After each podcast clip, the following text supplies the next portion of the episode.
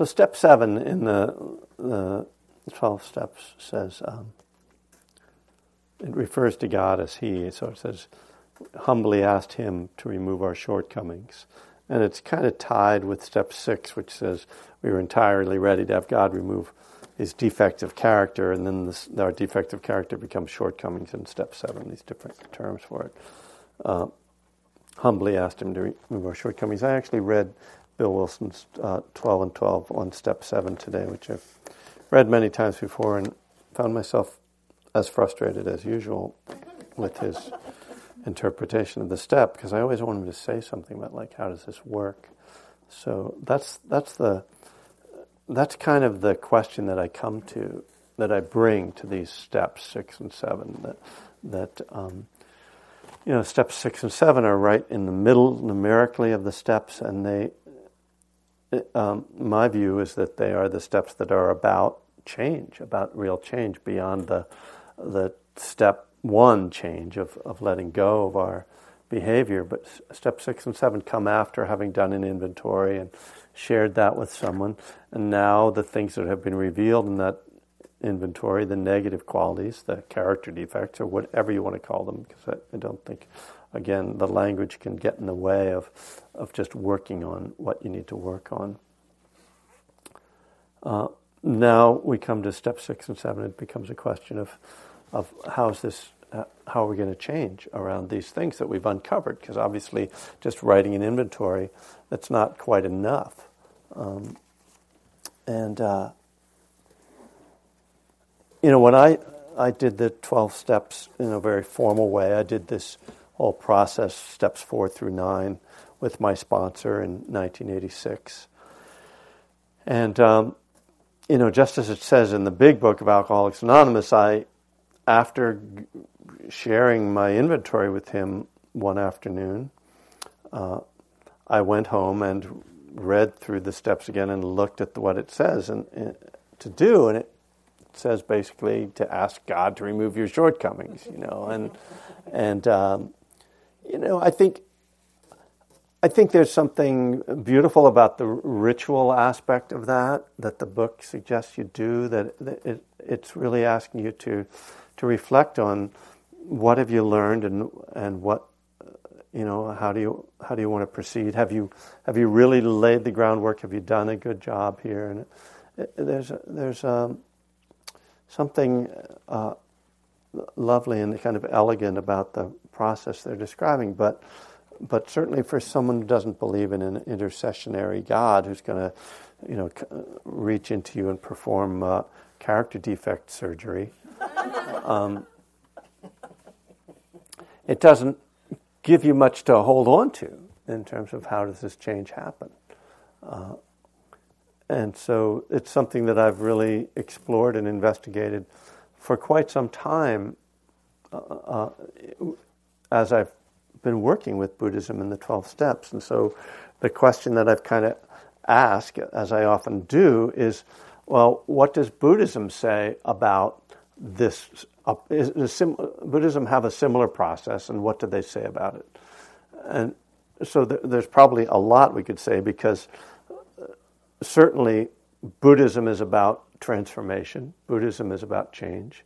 Buddhism is about uh, letting go of our uh, negative qualities, cultivating our positive qualities. So, uh, so it certainly must say a lot about it and and we could we can talk about uh, a range of things, but the thing that I'm going to kind of focus on tonight is the aspect of the Eightfold Path called right effort, because right effort seems to me to make them be the most directly related thing to how do I change. Well, it must somehow involve some effort, uh, or or be related to effort in some way. That is is there some non effort that I need to do as well?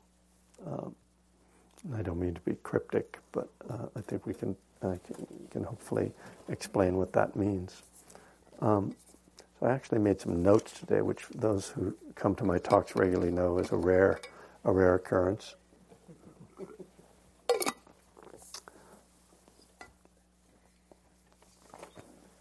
So let me just talk about the traditional Buddhist teachings on effort and then kind of go from there.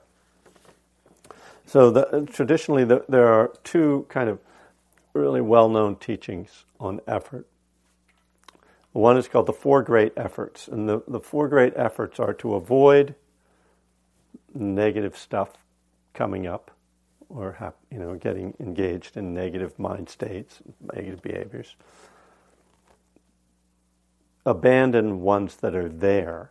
Let go of the things, the negative st- mind states that are there, and behaviors.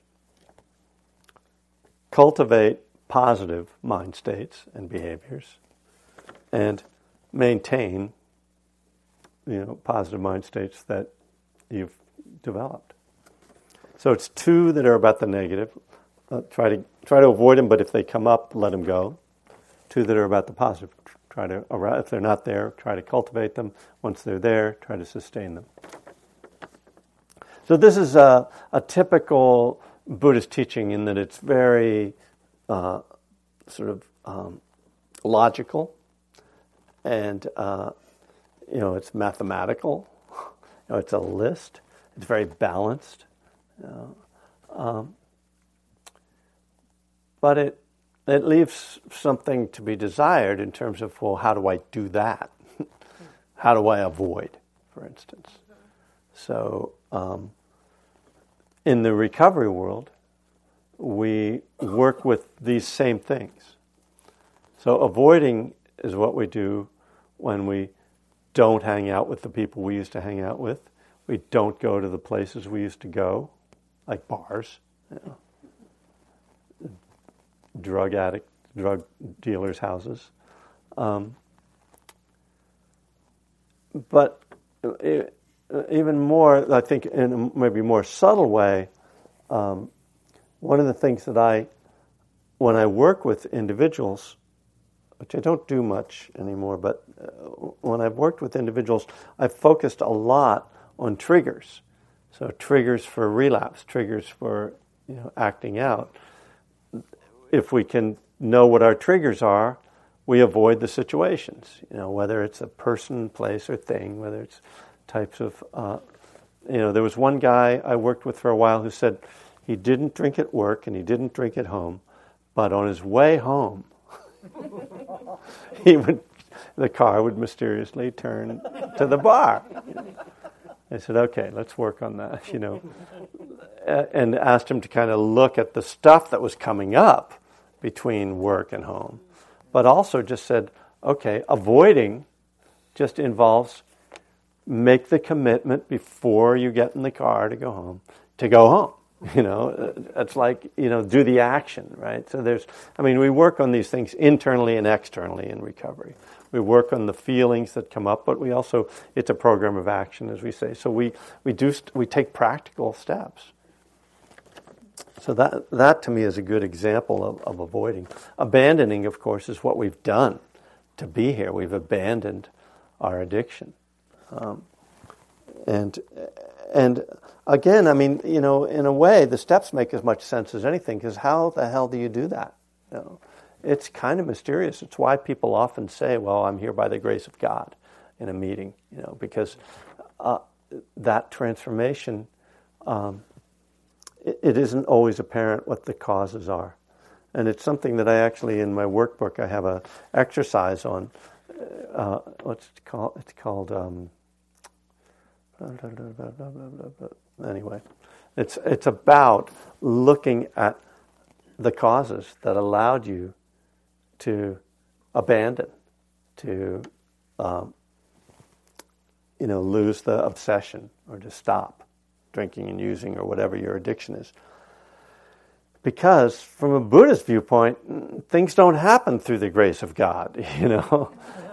They happen through car- causes and conditions, through karmic causes, through actions. And those actions can be internal, so thoughts are considered a form. Uh, they thoughts cause karma, uh, uh, in other words, when you have a thought, there's a there's an effect from that. So karma is just about cause and effect. So thoughts, words, spoken words, and deeds all have karmic effects. So, one of the things that I did for myself, and that this is how I kind of came up with this exercise, I thought about, well, I know it seemed like that day I just kind of woke up and was like, I'm done. I'm not drinking anymore. And I didn't want to drink anymore once I'd made that decision. If I scroll back, years and years before I had started to try to control and enjoy, you know, I I try to I I didn't just completely I, I didn't just drink and use to the maximum amount every day of my life. There was a lot of attempts to control. There was also a parallel life of trying to cultivate a spiritual life. I was trying to meditate before I got sober. I was trying to be a good person. I think even if you don't, there's no formal way in which you were trying to develop yourself uh, uh, personally. I think every one of us was trying to, wanted to be a better person, at least wanted to. And that wanting itself is powerful. It's called right intention in Buddhism, the desire to live skillfully, the desire to be a good person, to be generous, to be kind, to not harm others. So um, I, I think it's, for me, it's important to own that. You know, I don't, I don't want to say, yeah, I got myself sober, but I also don't want to say, well, that I didn't get myself sober. Because if somehow I got sober and clean magically through some powers that are unrelated to my actions, then how do I know that magically I'm not going to start drinking again? Because I'm, it, it implies that I have no control over what happens. I'm just like this leaf blowing in the wind, you know, that God or something is higher power is controlling. Uh, I, I don't think that that doesn't even make sense. You know, none of us. I don't think any of us experience our life in that way. The thing is that in the recovery world, we try to get away from the idea of control because addiction so much comes out of our effort to control, to control how we feel, you know, and, and beyond, and control people and, and all the things around us. But fundamentally, to, we want to feel the way we want to feel all the time, and that's, I, I think that's like the core reason for, for being loaded. So, so there's a, a strong kind of push to, to orient towards letting go of control, which I think is is wise, but it has to be seen in this greater context, I think. So uh, let me talk about, I'm going to actually come back to that idea because I think it's really important to reconcile the idea of my, my control or my actions and what results those have with the idea of letting go of control. Uh, it's, it's very important to hold those two skillfully. But I want to give you another, a second Buddhist teaching on effort, the other kind of classical teaching, which I think um, gives us a, a, really helpful guideline and in some ways is more uh, easy to relate to. And this is the one where the Buddha says that our effort needs to be balanced like tuning an instrument, tuning a stringed instrument, like a, I think they say a lute in the texts, but we can say a guitar. You know, if you have a string on a guitar and it's too, and you tune it down too low, it's like do do do do do do plop plop plop. Okay, that's not helpful. That's just flapping there. You tune it up, do do do do do do do do do. It's too high, and then you know it pops. I don't know if your effort has ever popped, but uh, so the idea is, oh, you need to tune it, you know, to the middle place, right? Which is a very Buddhist idea of kind of having balance, finding a, finding a place of harmony, of balance, not too extreme to one one side or the other. Again, really relates to the to the addict tendencies to oh, now that I'm clean, I'm going to do everything right. I'm going to be the perfect person. I'm going to work the steps perfectly, and I'm going to be the great, you know, parent or employee or husband, wife, you know. Now, you know, because now before it was like, ah, screw it all, you know, who gives a hell, you know, and it's like, oh, okay, like, you know, we, we, we tend to do these things, right? We get, tend to go to extremes. It's another sort of quality of the addict personality, if we can generalize on that somewhat. So this idea of this this this uh, string that's in tune, it's in harmony even, uh, is uh, I think a really helpful one. And just in terms of our meditation practice, this is very helpful. So meditation practice itself kind of works as a microcosm for our spiritual life, for our recovery life, in the sense that you know you sit down to meditate and you learn some skills, you get some tools, and you have to get some tools. Some you know if you just sit down, you, I mean when I first tried to meditate, I just like sat down and went, okay, I think I read something by Alan Watts, and I don't know what it said, but I just was like, okay, I'll just try to meditate. Uh, no, I can't do this. You know, because there were no tools. I had no guidance. There was no structure. So, um, so you know, we need some structure. That okay, what I'm trying to do is like pay attention to my breath. Okay, when my mind wanders, oh, I'll come back to my breath. Okay. Then you learn more detailed instructions. Oh, when your mind wanders, note what happens note what kind of thought it is. When you have a sensation, note that. When you hear a sound, note that. This is the practice that I learned. This is the sort of one of the traditional vipassana practices, and and uh, it gets very detailed and meticulous. And you know, when I was first doing this, the first couple of years of practice, I, I was doing a lot of retreats, and I was trying to do it right. You know, I was trying to get it right. Did you ever try to meditate right? uh, sure, we all do that at some point, right? About you know, several weeks into a very long retreat, I just started to go crazy. I was like, this is just annoying. You know, I, I can't do it. You know, I'm, I'm you know, I go, uh, uh, and so because every time the mind wanders, you come back. It's like you note, but in, the, the, along with the note, it's like you're screwed up again. Come on back, you know, and, and then you're like, oh, noting, judging myself. Okay, wow, and then after a while, it's like, geez, I'm judging myself so much. Oh, now I'm judging my judging. Oh, it's like infinite regression, you know. And I just, at a certain point, I just went, you know, screw it, and I let it all go. And in that moment, literally in that moment and in that experience, I discovered, oh, there's this other thing, which is just to let it all go. Uh, and so it was like I'd gone, I'd tuned the string too tight, and now I realized, oh, I need to loosen it up a little bit. And, you know, and I found kind of a middle place. Over time, you know, that, that was in the middle of a retreat where there was already a lot of quiet and stillness, so it was easy to kind of find that middle place. My mind naturally went there.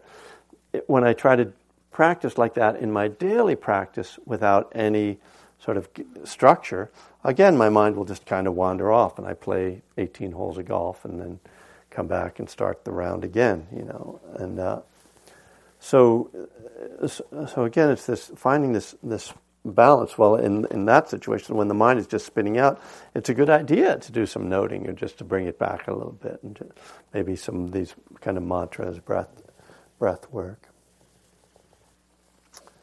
So that's the tuning practice. So the to make this kind of connection with, and I think uh, I have to kind of bring in step three, turning your will and your life over to the care of God, and is is very much connected to like humbly ask Him to remove our shortcomings because it's uh, working with this same attitude of I'm not going to try to control everything. So what is it that we do, and what is it that we can expect out of what we do? Now this is we're taught this very clearly, I think, in the 12 step world if we're paying attention. And I think it's uh, in Buddhism as well, maybe not as explicit. But what we're taught in the 12 step world is do the next right thing, you know, do the right action, and then trust in the results. So, this is where the effort, then, we can make plenty of effort if it's not caught up in the results. Oh, well, the, the Buddhist corollary to this is the, how the Buddha says that our suffering is caused by grasping. And he, he doesn't, he, he encourages people to be very um, rigorous in their meditation practice. But it's with this uh, added piece that you can't be doing it with an expectation that you're going to get somewhere or get something out of it. You, and it's the same idea that we do with the steps, which is that we've got to really, we've got to really work hard, and then then we have to let go of the results. It's very difficult, right? This is right effort, right? Right effort is about effort, not about what happens from the effort. and of course, it's impossible to actually do this. Uh, which is the way the true, which is true of m- most spiritual principles that we can't we can't live up to them. How can you say I'm going to sit down and meditate and try to do a really good job, but I don't care what happens? Of course, you're not going to say that. But you can de-emphasize the results, right? And you can keep reminding yourself that you really aren't going to control the results. And if you keep doing it and you keep practicing, you discover that it really works, right? to just show up and create what we call in Buddhism the causes and conditions. That's what we're trying to do. We're trying to create the causes and conditions for the arising of insight, for the arising of loving kindness, for the arising of wisdom, for the arising of calm and peace. And we understand that there's a process to getting there. What we don't control is when and how that process plays out. But what we control is where do I, am, am I going to put in the energy to make that happen? And that's the right effort that we have to work at. And it is work. It's a tremendous amount of work. Um, you know, I, I really had this experience recently around my golf game, and I, I, you know, I've come out of the closet more and more about the fact that I play golf, and I, uh, it's a, I know it's a shameful activity, but in the, in the Buddhist world particularly, and in progressive circles, you know, I was raised in a, a very privileged environment. My father was a lawyer. We belonged to a country club, and um, so I started playing golf when I was a kid, and and it always fascinated me. I always loved it, and I, I don't know why. It's just one of those things, you know. But um, as I, as I got into my teenage years, and this was the mid '60s, well, and this was a country club that, you know, at the time I didn't particularly think about it, but they did not admit blacks or Jews to this country club. And this was in Pennsylvania; it wasn't in South Carolina, you know. Uh, but and and we're talking about this mid '60s, so um, it just uh, and I, have sort of thought about that recently and wondered because my parents were very were liberals, you know. They were my father was an Irish Catholic, you know, Democrat from Chicago. You know, he was never the, his one regret in life was was uh, voting for Richard Nixon in 1968. That was the only thing he ever said he regretted doing, but. But uh, so I wonder how they felt about that. Uh, my parents were not activists, that's for sure. And I certainly wasn't paying attention at that point. And, you know, I lived in that bubble of privilege. But as the 60s went on, I started to grow my hair. And um, one day I was, on the, I was told by the uh, um, powers that be at the country club that they were not going to allow me on the golf course anymore because my hair was too long, which sealed the deal for me in terms of my relationship to golf because it was about the time I was starting to drink and use and become a, like a rock musician, and like playing golf really didn't fit with that whole thing anyway. hippies hippies didn't play golf as far as I knew, although it turns out, you know, there some of them probably did. Anyway, I gave it up until I turned 60, and I took James Baraz's um, Awakening Joy course, and in that course, he asked you to make this list of things that you like to do, and I re- and it came up, and I was like, I do want to do that, and I got some golf clubs, and so that's been five years now, and and one of the things that I discovered playing golf is that I'm a very determined person, and I never thought I was. I always thought I was kind of lazy, but I realized, oh yeah, I did teach myself to play guitar pretty damn well, and uh, I've done, I've, I've, you know, written some good books, and you know, I've, I've worked really hard. I've, I've, worked really hard to play golf well, but I also, um, you know, I played with a friend of mine the other day, and at the end of the round, he said, "Yeah, I'd forgotten how obsessed you are about this." You know, and he's in recovery too, but he has a different approach. He's more like the uh, like coke addict approach to golf, just like okay, let's go. Dude, no, like I'm more like the you know stoner. Like, um, anyway, recently I I went to see George Mumford, who uh, taught mindfulness to Michael Jordan and Kobe Bryant, and he worked with Phil Jackson. His book his book is back there, and uh, and his book is called The Mindful Athlete and there's just one page that says right effort, and I just saw that page and I was like, I, and I just realized that the way that I need to play golf the way I meditate, which is the, what I described to you, that I kind of don't. I don't struggle to do it right. I understand that meditation is one failure after another, and that you know that there's a process, and sometimes it's unfolding positive. You know, sometimes if you create the conditions, it's okay. Sometimes it's not, and you just sit anyway. And I went out and like shot the best round of my life. You know, just a couple weeks ago, I just was like, I'm just not gonna, I'm not gonna think about my swing anymore. I'm not gonna think about my score. I'm not gonna try. I'm just gonna like play. And it was like, it was weird. You know, like, okay, I got to go play again and do that again. The next time I played, it's like shot 15 strokes worse than that. So it's just like, okay, that was it's not magic, you know. How do you let go, right? Practicing letting go. Um, but you know, and and I've been thinking about you know trying to do some writing around that stuff. But uh, this is the you know it's a mystery, right? And it's it's the uh, what I mean is right effort is a mystery. I don't mean to be so cryptic here. That you know, when we ask that question, well, what is right effort? We can only know in a given moment what our right effort is.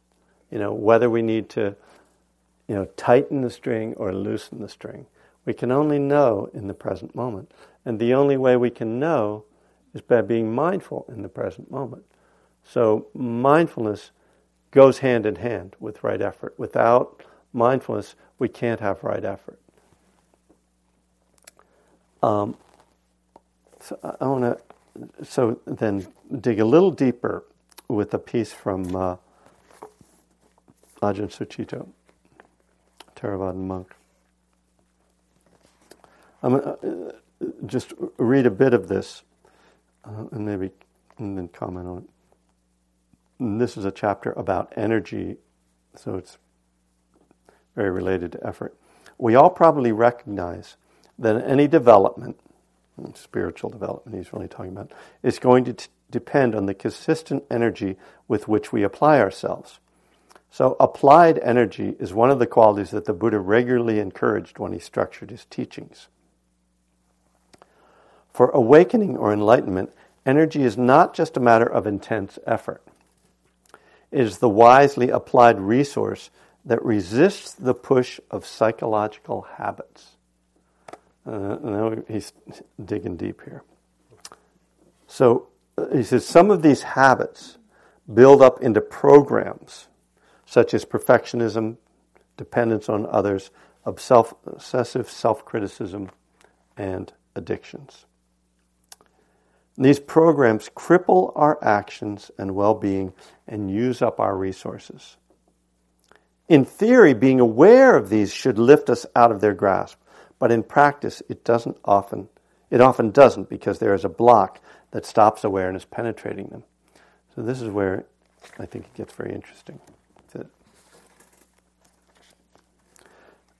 These programs of habit are like the HIV virus. They infiltrate our immune system by posing as real and necessary aspects of our identity. We even defend them. To the workaholic, Their efforts are necessary to keep going. To the alcoholic, liquor becomes a way of finding a fit in the world. These programs offer the security of an identity through a set of habits that kick in by default. So when the wave of insecurity or loneliness or passion hits awareness, it doesn't face the risk and the discomfort of challenging the self view and the worldview that these programs present, present for us. Instead, awareness jumps on board the reflex habit with denial, distraction, blame, etc. Surfing on these seems a better option than standing in the tide. Quote, and anyway, I'm aware of it. This is. I, ho- I hope this makes sense because I, I think it's a pretty deep teaching, but I'll read one more paragraph. The point is that awareness has to widen beyond waves and programs.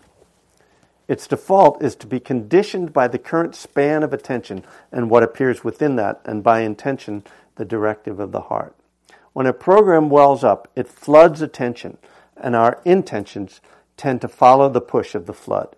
You understanding that? So, uh, you know, something comes up, and it, it, not only do we get get this trigger, but we get the belief system comes along with it that reinforces it. That so energy is needed to resist that flood and direct awareness to firm ground. Rather than brute force, energy is mostly about sustaining wise endeavor. Its chief function is to keep awareness awake at the places where we drift into automatic then its gift of steady vitality can replace the drive and crash programs of habit. So I just I think this really takes us to another level with this idea of effort that you know yeah you need to be mindful of what's coming up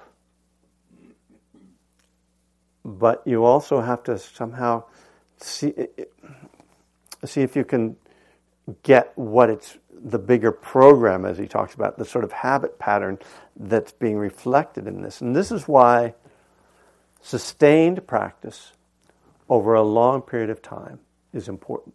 It's why things like inventory and continued to take personal inventory is important because we can't see these programs necessarily in a moment. We need to watch our minds. Meditate every day and watch what comes up in your mind, and you will start to see that there are patterns that appear in your mind habit patterns, thought patterns, emotional patterns that are very persistent. And then that's a time when you can step back and do some reflection about that.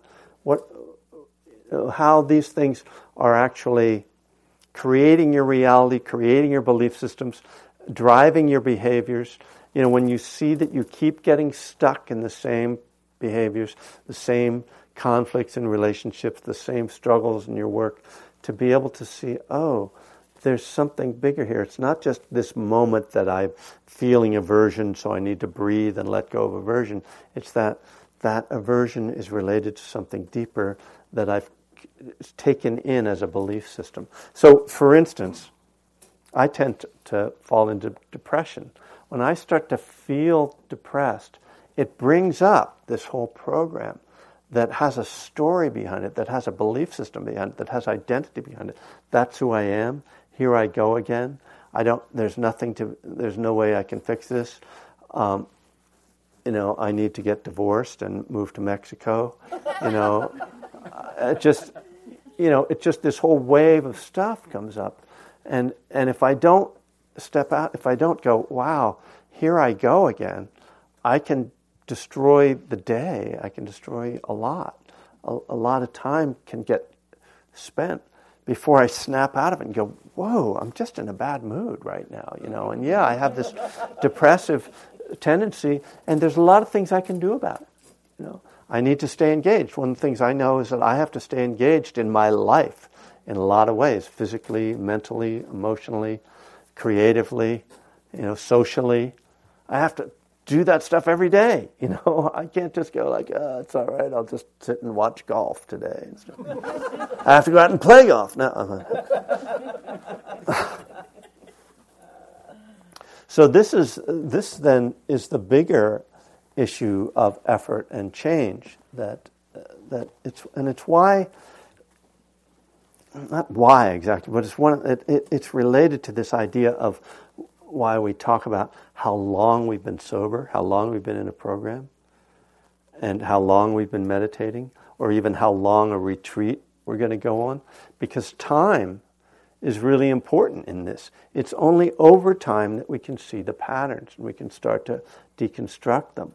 And one of the problems with uh, uh, substance abuse is, uh, and is that each time you get loaded, you lose touch with your own mind, with your own, with, with, you, you lose awareness.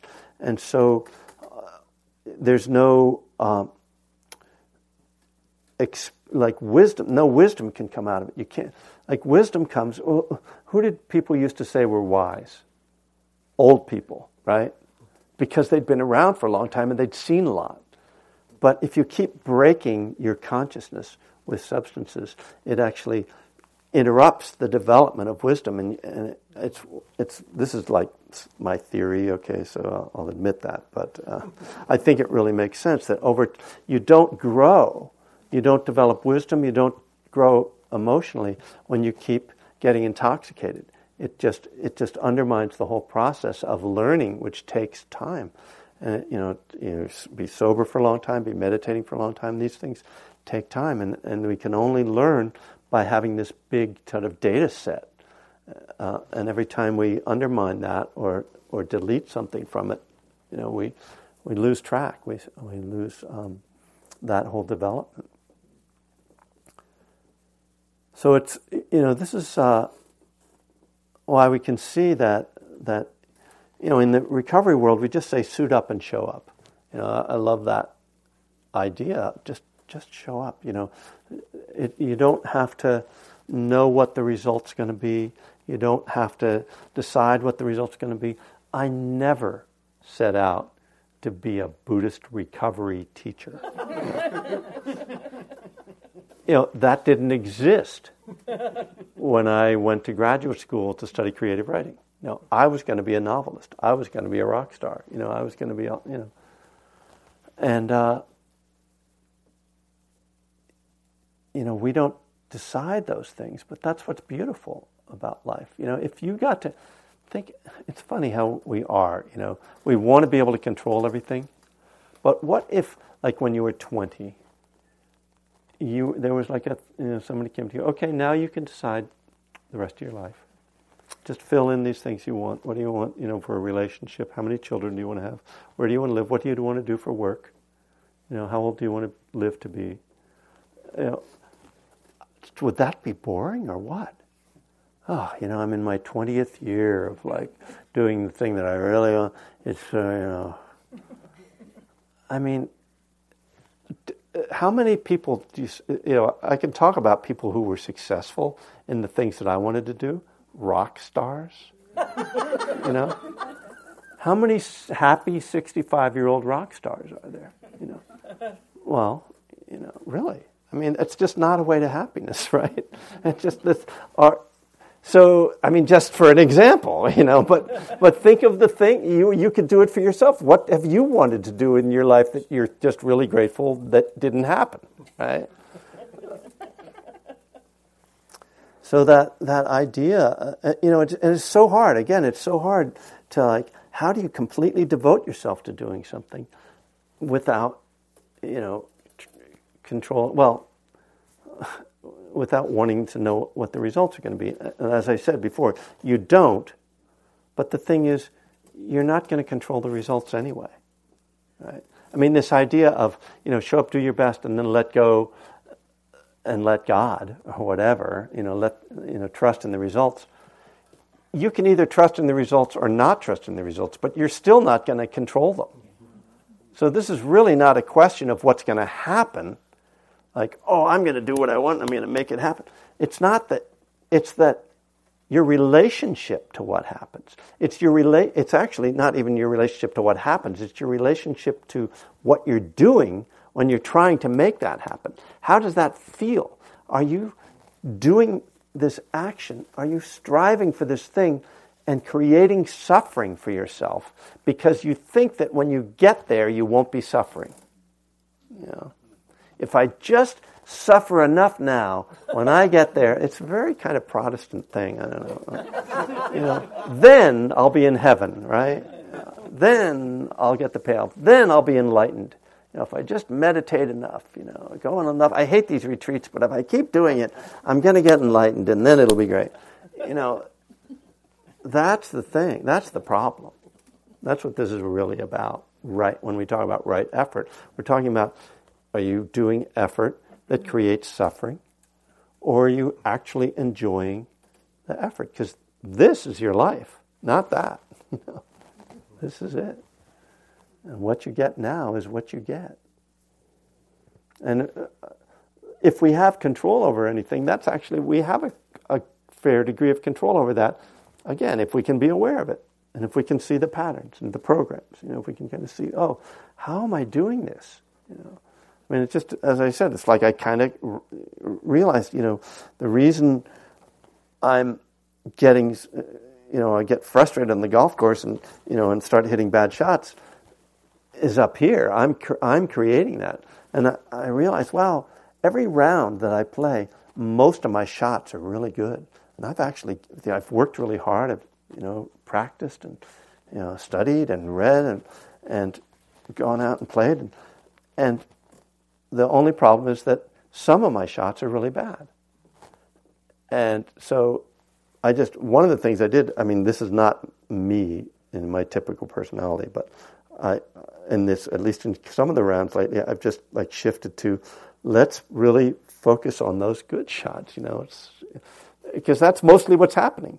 When there's a bad shot, it's like, oh, well, yeah, that's bound to happen too. It's one of the reasons I like to watch professional golfers because they also hit bad shots, which is really delightful when that happens.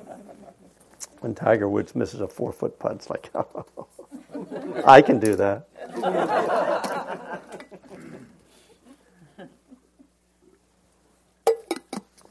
Well, I don't usually give such a long talk, uh, but I guess that's what happens when I make notes. And, and it's great. It was right effort there. It's good.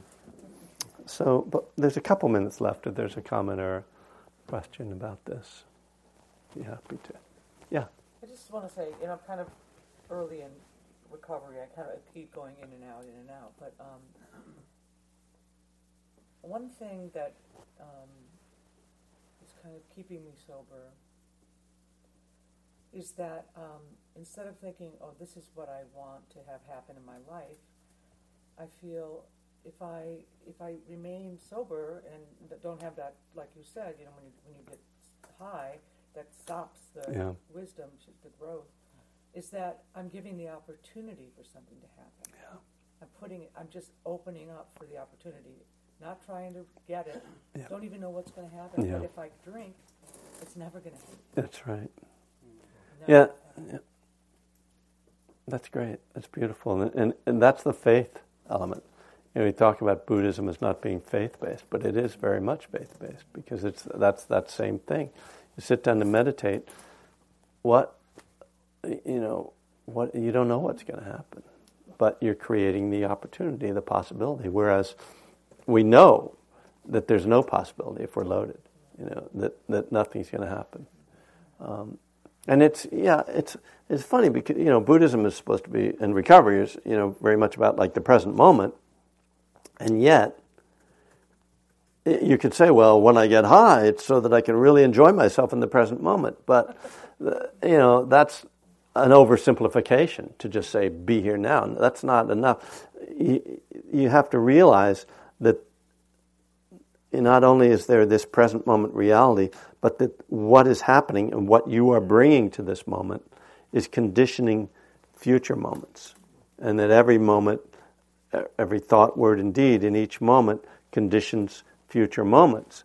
And that, that you're creating, your, just at, at the same time that you're experiencing your life and you're experiencing the fruits of your past actions, you're also creating the fruits for your future experience. And, and so that's when thinking about the future in that regard becomes really important, Re- really respecting the future. That this is that this uh, we can't just oh just live you know YOLO. Uh, you, know, you only live once. it's my daughter. I learned that from her, but it's weird because you know there's a county, YOLO County. But anyway, you know that just live for this moment is like yeah, but unless you're planning on dying in this moment, it's going to have some effect on the future moment. So if you really screw around right now, it's going to like the next moment might not be so good, as we know. So it's there's again that's one of those balances is that it's that it's so easy to go to extremes and, and take dharmic principles, even Buddhist principles, to extremes. Oh well, we're just supposed to be present, you know. And that was that was kind of used in the kind of hippie Zen world, you know, like oh, just like you know, drop some acid and really be present, you know, and just see God. And it's like, and then you wake up and you're, oh, fuck, what did I do? uh, it's like, yeah, okay. Well, we are actually just about out of time, so let's let's close with a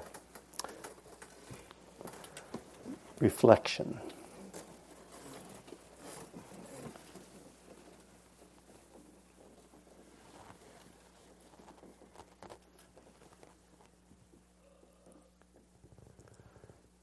Uh, the Buddhist practice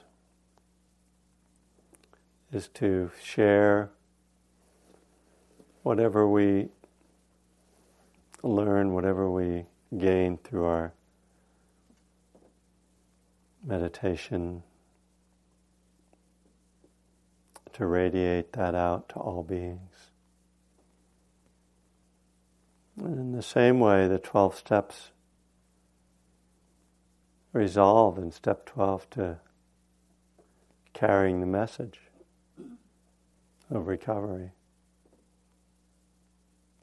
So both of these reflect the fact that we don't live in isolation. We are connected to others, and what we do affects the world around us.